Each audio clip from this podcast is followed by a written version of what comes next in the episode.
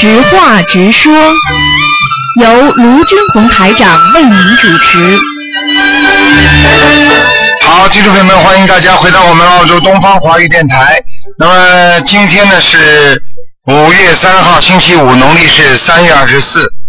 好，听众朋友们，下个星期五呢正好是初一。好，下面就开始解答听众朋友问题。哎，你好，在什么？是，嗯，哎，你好，请问现在是学英问答节目吗？对，哇，太高兴了，我第一次打进来电话。啊，呃，卢校长你好，我想跟您分享一个我我呃念心灵法门以后是在我身上发生的一个故事。啊，呃，我是其实我我接触的时间很短，我是今年的一月底，然后有一次在比利时的时候，无意当中结缘到卢台长这个这个呃心灵法门的书。啊，当时我觉得呃，就是当时挺意外的，然后当时就是把它当做故事一样看，然后但是我在酒店里看着看着吧，我觉得啊越看越有意思，然后后来回家以后我就在网上去了解心灵法门的故事，嗯，然后后来就开始嗯，就是自己自己学的呃，跟初学者一样去修去念这个小房子，嗯，然后呢，呃，到二月份的时候，快过年的时候吧，我我自己身上得了一个病，就是因为之前的一个呃很小的一个妇科病，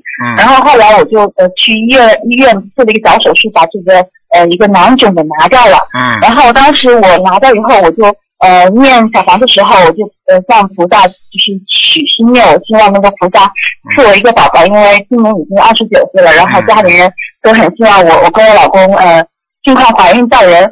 然后这是我第一呃第一次第一次怀孕嘛，然后我我我就呃跟菩萨求，希望菩萨能够呃三月份能够赐我一个宝宝。然后后来呃三月初的时候，跟我老公就准备造人的时候，当时发现我当时因为二月份做的那个手那个妇科手术，然后身体伤口还没有完全恢复，啊，呃，所以就可能不能正常的造人。然后当时我还挺失望的，我想，哎，那算了，可能三月份不行，那就四月份吧。然后当时就没有很就是没有正常的去造人，但是没想到三月中旬，然后发现自己还是怀孕了。然后我跟我老公当时就不相信，就怎么可能？觉得嗯，无法用这个无法用科学去解释，啊，怎么可以怀孕？然啊，后我唯唯一的解释是就是菩萨菩萨，是啊，我特别，嗯然后我就哎，我到现在也很激动。嗯，然后现在就是呃，一直跟我身边的朋友就是讲这个事情，然后他们从慢慢从开始从不相信，然后慢慢到现在觉得啊、真的是感受到菩萨的神迹，然后感受到心灵法门这个这个强大的这个嗯，这个这个能够让人实现心愿的这个功能嗯。功能。嗯，对对对，没错没错。嗯，然后我觉得啊、真的是要非常感谢卢台长还有大家对要好好观世音菩萨要坚持修的，要坚持修的。嗯，对对对对，我会我会一直修，嗯。然后现在可能还是嗯在初学当中，还有很多地方不懂的情况，嗯比如说，我想呃有个问题想请问卢台长，因为我在网上看到同学们就是介绍说，呃孕妇就是最好不要呃给呃亡人念小房子啊什么什么的，嗯但是呢，我我大概前几个月吧，就最近几个月，我梦到了我去年去世的奶奶，梦到了好几次。嗯虽然说在梦中他的他出现的样子是很穿的很干净、很整洁的，我想他可能可能是上天了吧。但是他既然出现在我的梦中，出现了二十次，我想我还是我还是需要给他念小房子的你白天念，晚上不要念就可以了。啊，就白天还是可以给他念的。可以念，没关系的。嗯，哦，那好，那好，那我我可不可以自己给自己存一个小房子？因为我还我到现在我还没有给自己看过。白天不要晚。上，哦，明白吗好的，好？的。还有给奶奶念的时候不要太执着，好像想到哎呀奶奶不要去想它，就这么念就可以。哦，太执着的话，我就不知道什么事情会发生了。因为小，因为你毕竟有哦 baby 嘛，你听得懂吗？对对啊，如果奶奶投在投投在你的孩子身上，你就麻烦了。对对对，我也是比较担心这个事情。嗯。行，我我还有一个问题想请问一下，因为我老公他是外国人，他是他是欧洲人，然后嗯。他的他信仰的是天主教，嗯。呃，但是呢，他他并不是那种非常死板的那种那种教天主教徒，他一直很开明的，然后嗯。他对佛教也很感兴趣，他觉得这个宗教就是万宗归一的，然后呃，反正这方面他就很开明。嗯。但是呢，我我我最近跟他有个小事儿，跟他我觉得挺矛盾的，就是他希望我们以后生了小孩以后能够呃能够接受天主教的这个传统的洗礼。嗯然后但是我我我的打算是，我现在我是要回国，要回中国生小孩，然后我们打算回中国要可能常住很呃很多年，所以我觉得孩子在中国的环境，而且我又是信佛的，我希望以后能够经常带我的小孩去寺庙啊，去、嗯去求菩萨。那那如果又要接受天主教的洗礼的话，这样佛教我不知道会不会有什么冲突？你现在生孩子准备在中国生，还是准备在在在比利时的？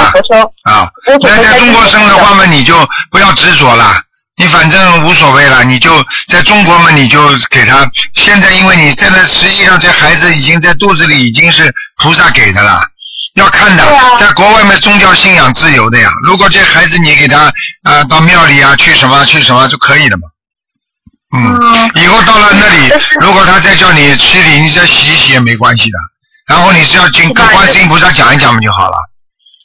那好，那因为我我也嗯。是听说佛教是一个非常包容的一个宗教，对然后对。但是我我就非常包容。孩子菩萨嗯。是菩萨赐子的，我我觉得应该让孩子信佛的，但是在这方面，我跟我老公他是他觉得这个他是很根深蒂固，觉得这个家族啊，或者说这个没关系。社交圈啊，那你你叫他，你叫他，你叫孩子洗礼是没有关系的。大起来，孩子到底选择哪一个宗教，那是孩子的自己的自由，这不是你老公和你能决定的，听得懂吗？嗯。好的好的好的，嗯，行，那非常感谢卢校长的开示，好。的好的。卢校长身体健康，好。一定保重，啊再见啊。再见，再见再见。好，拜嗯。拜，再见。好，刚才我们的比利时的同修打来的电话，那么那里应该很晚。喂，你好，哎，台长，你好，嗯，喂，啊，师傅你好，那个给师傅请安。啊师傅，我想想请您呃帮一位同修开示一下，他是您的准弟子，他下个月会直接去香港拜师，他现在是怀孕了，然后有五个多月的生命，呃，问题是他那个是有那个子宫肌瘤，医生说如果再不缩小的话就要开刀生孩子。因为现在最近他又感染了乙肝，非常着急，呃，想请师傅开示一下这个子宫肌瘤跟乙肝他该怎么办？现在是这样的，首先呢，这个孩子呢还没出来，已经他自己身体已经开始不好了，说明这个孩子出来之后呢，也是跟他会带来很多麻烦的，明白吗？啊，是这个问题。第二个，从啊、玄学上来讲，他本身呢已经沾染着一一些业障了。如果没有业障的话，他不会这么马上激活的，明白吗？现在呢，现在的肝不好，就是跟他过去可能吃啊，或者做一些事情啊，或者不注意身体啊、保养啊等等各方面都有关系。血液循环不好，对孩子一定不好。所以乙肝的话，如果孩子在身上待得太长的话，对孩子也是不好。虽然孩子早生出来，可能对孩子的体质也不好，但是呢，这是没办法的办法。你听得懂吗？医生讲医生讲的是有道理的。至于子宫肌瘤长得很大，会让孩子出来的时候有点麻烦，所以呢，医生呢意思呢就是说啊，必须把孩子啊先提早就是取出来，或者就是说把他的子宫肌瘤把它割掉。像这种情况呢，实际上呢，按照按照现在医学上讲是这么做，完全是如理如法的。但是呢，如果你是一个信佛的人，对不对啊？你相信观世音菩萨，那你可以做一些这方面的努力啊，就是许个大愿啦，然后呢，自己呢配合医生呢，先吃点吃点药啦，或者自己呢平时呢，就是一般的像这种情况呢，就是如果他在梦中能够看见菩萨给他治病，或者在他身上某个部位点一下，那他这个可能的子宫肌瘤，这孩子就保住了。否则的话呢，这个孩子呢就很难很难保住，可能要提早拿出来，而且提早拿出来，的孩子的身体会以后会很差的，因为他在母母亲孩子里没肚肚子里没有待满十个月嘛，所以他的各种营养营养的那种成分都不够，而且各各种的那个维他命啊，这种氨基酸都会不正常的，你听得懂我意思吗？哦，听得懂的。所以呢，像这种情况呃师傅，哎、你叫他要许大愿呢，只能许大愿。嗯，好的，许大愿好的。师傅，那么她在那个怀孕期间，她也做过一个梦，梦见她去看医生，然后这个房病房里面还有一个小孩子，没有人领的一个孩子，是不是呃说明她打胎的孩子还需要继续超度呢？如果她如果这个时候已经怀孕的时候做这个梦，说明这个孩子是野鬼了。就是不得不你不要跟他这么讲啊，你就告诉他可能是可能是下面逃上来的，这孩子就不一定保得住。你听得懂吗？哦哦，因为因为这种孩子没人领领的，在他梦中出现，说明他这个孩子肯定是无意识当中怀孕的，或者或者不是他们命根当中应该有的孩子，出来也是个讨债的。我只能跟你讲到这里啊，再讲的话他自己会不开心的，你听得懂吗？有的孩子出来从小就是讨债的，有的是来还债的。你看看很多女孩子都是还债，很多儿子都是讨债的，啊，再包括很多孩子为什么这么小就走了，就是来还条命的，还完了他就走了。还有很多人为什么一辈子为家里啊？他就是还还不完的债，就是这样的。有些孩子还没生出来就开始生病了，那就用爸爸妈妈钱了，实际上已经在肚子里就开始讨债了。你听得懂吗？哦，明白了，明白了。啊，这种事情我告诉你现在我告诉你，他现在子宫肌瘤不是件大事情，最主要是个这这个乙型肝炎的话，那是一个大问题。这孩子以后身体素质会有受到很大的影响的。嗯，哦，那师傅，那他本人的这个功课啊，跟这个孩子的功课有没有什么特别需要注意的地方啊？我觉得现在像像这种情况，要给孩子先念一点呃圣无量寿了。哦，就是孩子还没有出世就可以念圣无量寿了，是吧？呀对呀，这是特别的。为什么这个孩子可能按照台长现在听你做到这个梦来解释的话，这个孩子应该是命不长的，哦哦听得懂吗？哦，他那这个圣无量寿念多少遍啊？这我要每天念四十九啊！就直接就是祈求，就是给这个肚子里的孩子是吧？啊，对对对，出来就是一块，哦出来活得了活不了还是一个问题呢。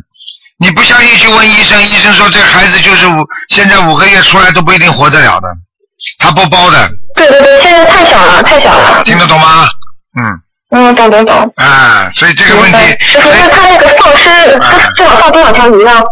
像这些像现在这样放生的话，你要叫他最少慢慢放吧，三千条鱼。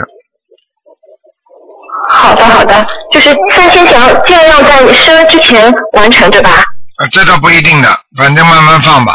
还有就是叫他，叫他要自己啊，像呃呃自己要真的精神非常干净，呃精神非常干净。我的我的意思我不知道你听得懂听不懂，就是就是现在孩子这样了，叫他跟他老公不要有任何的接触，听得懂吗？嗯。哦，好的好的。啊啊啊！脑子一定要干净，嗯就是哪怕就是说不一定跟先生，就是跟任何的网上啊、报纸啊都不能接触这种东西，一接触他他就闯祸了。哦，好的好的，我明白了。啊，就是好谢谢说在脑子非常干净的情况下，这个孩子会慢慢慢慢的好起来。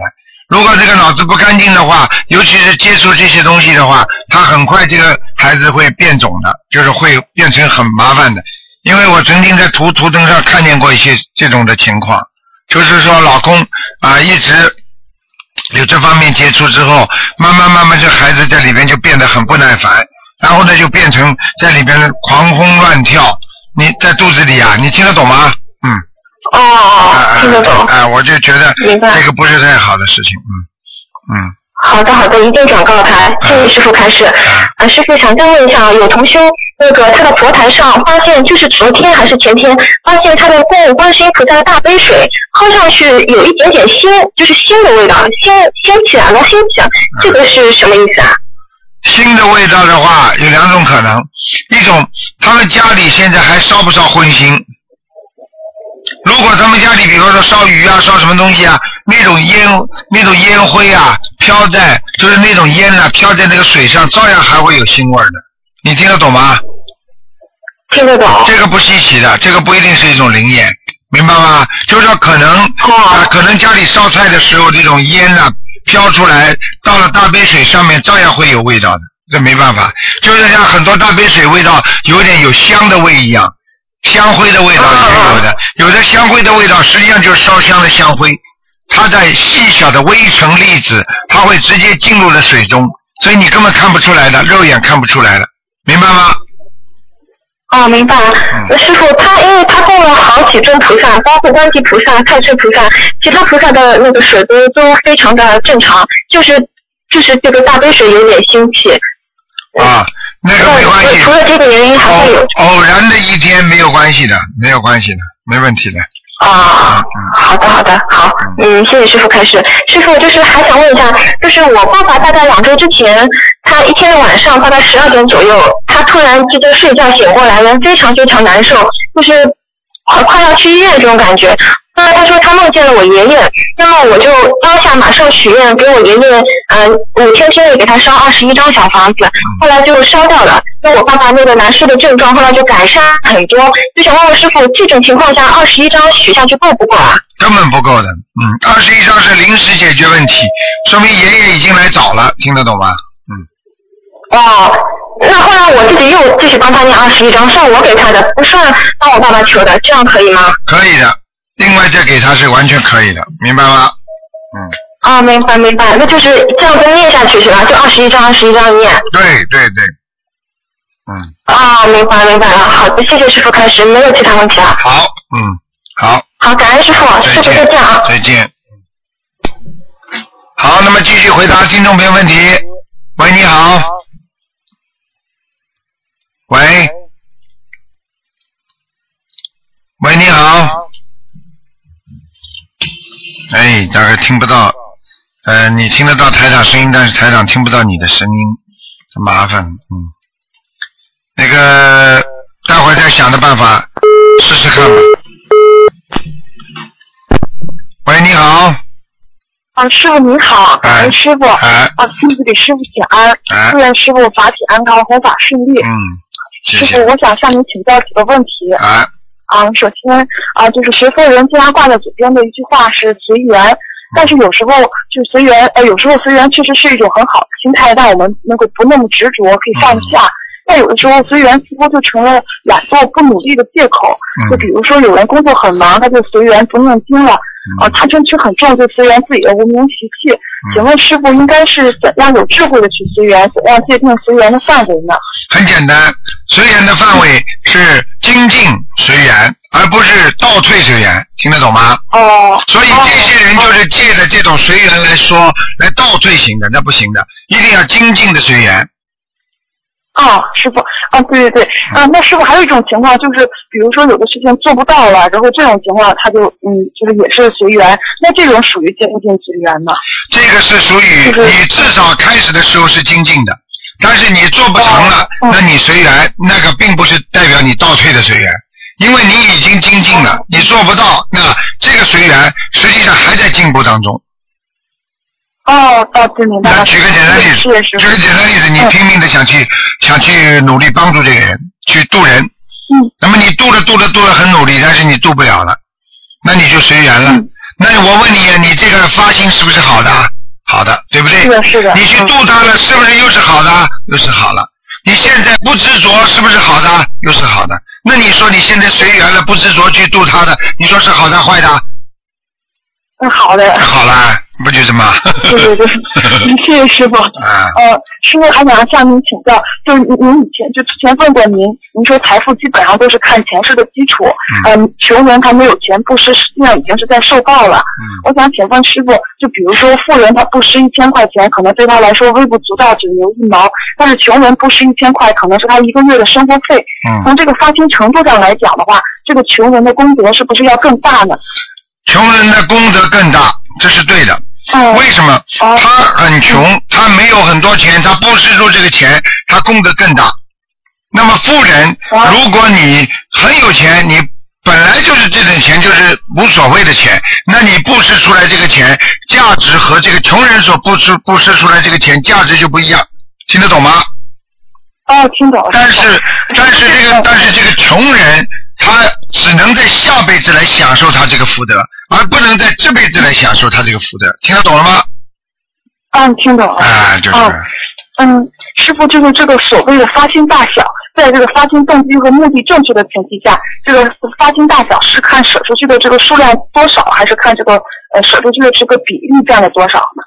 发心多少是这样的哦，根据你哦根据你自己能力的啊，比方说一种啊中等啊极限，或者你的自己觉得我现在，比方说举个简单例子，我现在啊平时维持生活，我啊一个月，比方说我要啊两千块啊嗯。或者一千块，那么我的工资呢一共赚三千块，对不对啊？嗯。那你说我付出去一千块啊啊，我去我去，比方说去啊换公国，我支援庙里或者我怎么样，对不对啊？那么我买鱼去放生，那么你说这功德大不大？已经在他的生活的极限了，也就是说他能够维持基本生活之外，他不出去，你说这个人功德大不大？如果这个人有一百万，你说你拿出来一千块，对不对啊？那功德他还是有限的，明白了吗？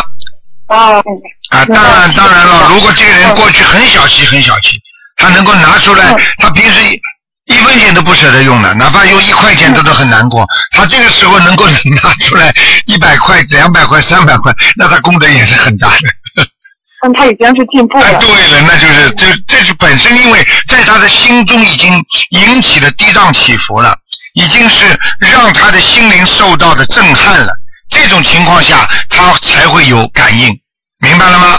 嗯，明白了，师傅，谢谢师傅。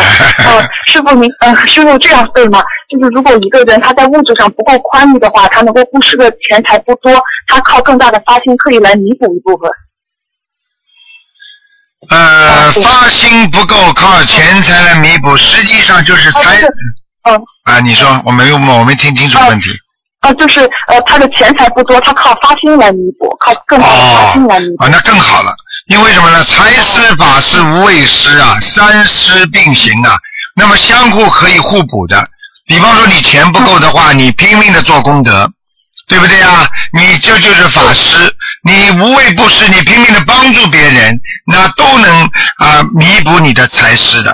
如果你说你有了功德，同样是功德之后，你说你在有很多功德，你说我求财，你就求得到财。举个简单例子，这个人拼命的救人，啊，像我们像我们很多的青年人学佛，他呢工作呢本来一个工作钱很少，那么他呢拼命的说我要找个好工作，那你说他没有钱去布施，所以他也得不来工资很高，对不对呀？但是呢，他拼命的做功德，做到一定的时候呢，他呢拥有了一个好工作，他的工资一下子就上去了。你说他不是就是间接的把财求到了吗？对对对，明白了吗明白了，师傅，啊谢谢师傅。师傅，就像您刚才说的，就是很多年轻人他学佛念经之后，他的生活比以前也更顺了，可能财啊，很多世间的福报这也都显现出来了。嗯但是像财富、名誉、地位这种世间的福报，它都是有漏的，反过来又会给我们的修行带来很多的诱惑，嗯还有烦恼，还有阻碍。这样就是可有的人看到就是变好了，他就不修了。请问师傅，就是你怎样做才能够把这些福报把它转为道用，或者是再次积累成功德呢？这个很简单，这要看你自己的境界了。嗯你什么样的境界，你会转换成什么样的功德或者善事。有的人求的就是福报，所以他没有功德，所以等到他福报福享尽了，他就受苦了。还有的人嗯积累自己的善事、善良的啊这个福报，时间长了，他会转化为功德。啊，那么有功德的人就能够自己遮住自己做错的事情啦，或者一些灾难啦。那这个实际上是一个人的境界修修为的问题。啊，你这个人如果比方说你举个简单例子，你家里你天天赚这点钱，有的人赚了一像我们在澳大利亚，很多澳大利亚人他一个月一个星期的工资他就吃完了用完了，他很开心，他工资很高啊，他吃了嗯很开心，他就用完了结束了。而我们中国人呢，在海外呢，我们就喜欢有点节虚，对不对啊？嗯，啊，积蓄，我们有点积蓄的话呢，我们到时候呢，啊啊，这个这个这个房子漏了，啊，自来水坏掉了，或者突然之间看见某一个电视机好了，想换个电视机了，那你要拿得出的。我举这个例子很简单，就是有些人把福全部用完了，有些人把福积攒起来了，成为一个功德，他才能做一些大的事情。你钱只有汇集成一个大的钱数目，你才能做一个大的事情，对不对啊？哦，对的对的。不是跟人间的一模一样吗？修行实际上就是在人间的，明白吗？明白，谢谢师傅。啊，呃，师傅，如果一个很有福报的人，他很开悟，他一直苦修行，从来不享受的话，那是不是他的福报就不会被消耗，而是一直会积累下去？对对对对对，一个、嗯一个人有福报，一直很低调，一直很节约，一直很努力，这个人的福就慢慢的越积越大。很简单的道理，这个人赚了钱从来不讲话，天天的积存起来，自己很艰苦啊，一一定的时候，等到孩子结婚的时候，他能够拿出一大笔钱给孩子啊，我给你结婚。哎呦，妈妈，你哪来那么多钱呢？那不就是妈妈平时一点一滴积攒起来的吗？对对对，啊，对不对啊？是是哎是，谢谢 师傅，师傅，谢谢师傅。哎还有很多往生自生道的人，就比如说修行非常好的人，他们大多都是无疾而终的，啊但是也有少量就是生恶病的人，他也能往生自生道。啊我想是不是像这种生恶病的人也能往生自生道的，有这么两种情况？就一种是像你以前开示过的，他可能这个人根基很好，是从天上下来，来人间完成一个任务，或者是还一个债，还完了他就回去了。呃，还有一种，我想是不是他本身业障虽然很重，导致他就是，所以他导致他生这一场恶病，但是他受的这个罪很大，就把他的这个业障基本消尽了，再加上他生病期间很有愿力，一直在念佛念经，所以他就往生了。啊，完全正确啊，这两个都有可能的。一个就是你天上下来的，但是你在人间迷失方向了，菩萨会把你还是带回自己的家，因为你毕竟是从这个家出来的。在你还没有遍体鳞伤、还没有完全死掉的时候，我讲的是灵魂，听得懂吗？嗯菩萨会把你带回去。还有一种，你在人间已经修为占了百分之八十了，但是你这个百分之二十，你这个业障不消，你根本出不了六道的。所以在这种情况下，你自己在人间受一点果报，受完了你上去了，结束了，嗯听得懂吗？嗯，听懂了，啊，不就这样吗？谢谢师傅。但是大部分生过病的人，他是无法上无法上去的，是因为他受的这个罪还不足以抵消他身中的业障吗？对对对对对，所以嗯有些人生了这种病，他就上不去呀、还是上不去啊，嗯，明白吗？对对对。啊，明白了啊，就如果他没有这个病没有还完的话，他还要到下面继续去还，对吗？啊，对对对对对，哦，嗯，谢谢师傅。嗯。呃，还想请问师傅，看图腾的时候，有时候您会说一个亡人他上去了，或者是下去了，就比如说他以前在天道，现在掉到阿修罗道了，或者是以前在下面，现在上天了，他这样的上上下下是经历了一次一次的轮回吗？还是只在一次轮回中上上下下？你指的是现在已经上去了，还是还没上去的？嗯，就是比如说有的人，呃，您说就以前给他看说他在天道，说哎呀他现在调到阿修罗道了，啊是这种的，他是经历了一次啊，明白了？，明白了，他是这样的。你说的这种呢，就是他在还没有固定，就像我们比方说啊，你们嗯很多人要移民到澳洲来的时候，比方说你刚刚进来，他给你两年，两年的就是临时签证，听得懂吗？嗯就是临时的你还不稳定的，哦你可以回去，你可以不来，你可以，嗯当你拿到永居了之后，你就永远居住在上面。明白吗哦？在这种不稳定的时候，就像考大学一样，你刚刚考进去，你还有一个还有一个试读期啊，对不对啊？你适应不适应啊？嗯很多小孩子也是这样的，对不对啊？嗯对对对。哎，对，是不是嗯，是不是像这种不稳定的时期，靠小房子超度上去的话，主要还是呃，就是并不稳定，主要还是要靠他自己的这个修为的这个就修为的这个亡人不。是一个你把他顶上去的，他实际上功德不够，实际上他的品格不够，道德不够，他硬顶上去了。顶上去之后，就像很多爸爸妈妈拼命的帮孩子补，考试是考上去了，但是读读到大学里面，这孩子不用功，而且这孩子本身没有到这个平时功课做得很好，在高中的时候硬考上去了，他跟不上，很快就留级了，听得懂吗？啊，听懂了。哎，好了。就是最主要的还是要靠这个亡人他自己，如果他能够自己就是继续修的话，两种稳定下来的。两种，一种他到了天道之后，还得给他念小房子，让他不要下来。嗯一段时间之后稳定了，他没下来了，那基本上放掉了，嗯明白了吗？嗯还有一种，他本身素质非常好，你把他顶上去之后，你就用不着动了，因为他本身就是个很善良的人，本身在人间就有修为的人，他上去了不容易下来，嗯，明白吗？啊是是，明白，谢谢师傅。啊，啊，师傅是不是对于这个在世的人也是一样？就是哪怕他自己信，但是他自己不念，亲人给他念的再多，嗯他也只能收到一部分，起不到关键的作用。对，就是这样。嗯，嗯，就那个不信的人，他家人给他念的再多也没有用。没有用的，没有用的。嗯哦，那如果饿的人嗯，恶的人家里给他念的再多，顶都顶不上去的。嗯，嗯，明白吗？对的，因为他心里就没有那种忏悔心。对他要金子。他的业障家里靠近靠近小房子是顶不上去的，能够上去的人，至少这个人还是善良的。嗯，对对对。好吧。呃，感恩师傅嗯，谢谢师傅。好好。呃，师傅，我想就是只能用见面来表达，真的是不知道我们前世有怎样的福分，才能这么幸运的在今生遇到您 师傅，就拜您为师，做您弟子，真的感觉太幸运了。嗯，。好好努力啊！像你这种孩子应该多度人，因为你你很你很有悟性的，好啦，嗯，谢谢师傅啊，好。会永远跟着师傅好好学的。再见师傅的牵再见。牵引，跟师傅放心。啊，再见师傅再见。好，，再见。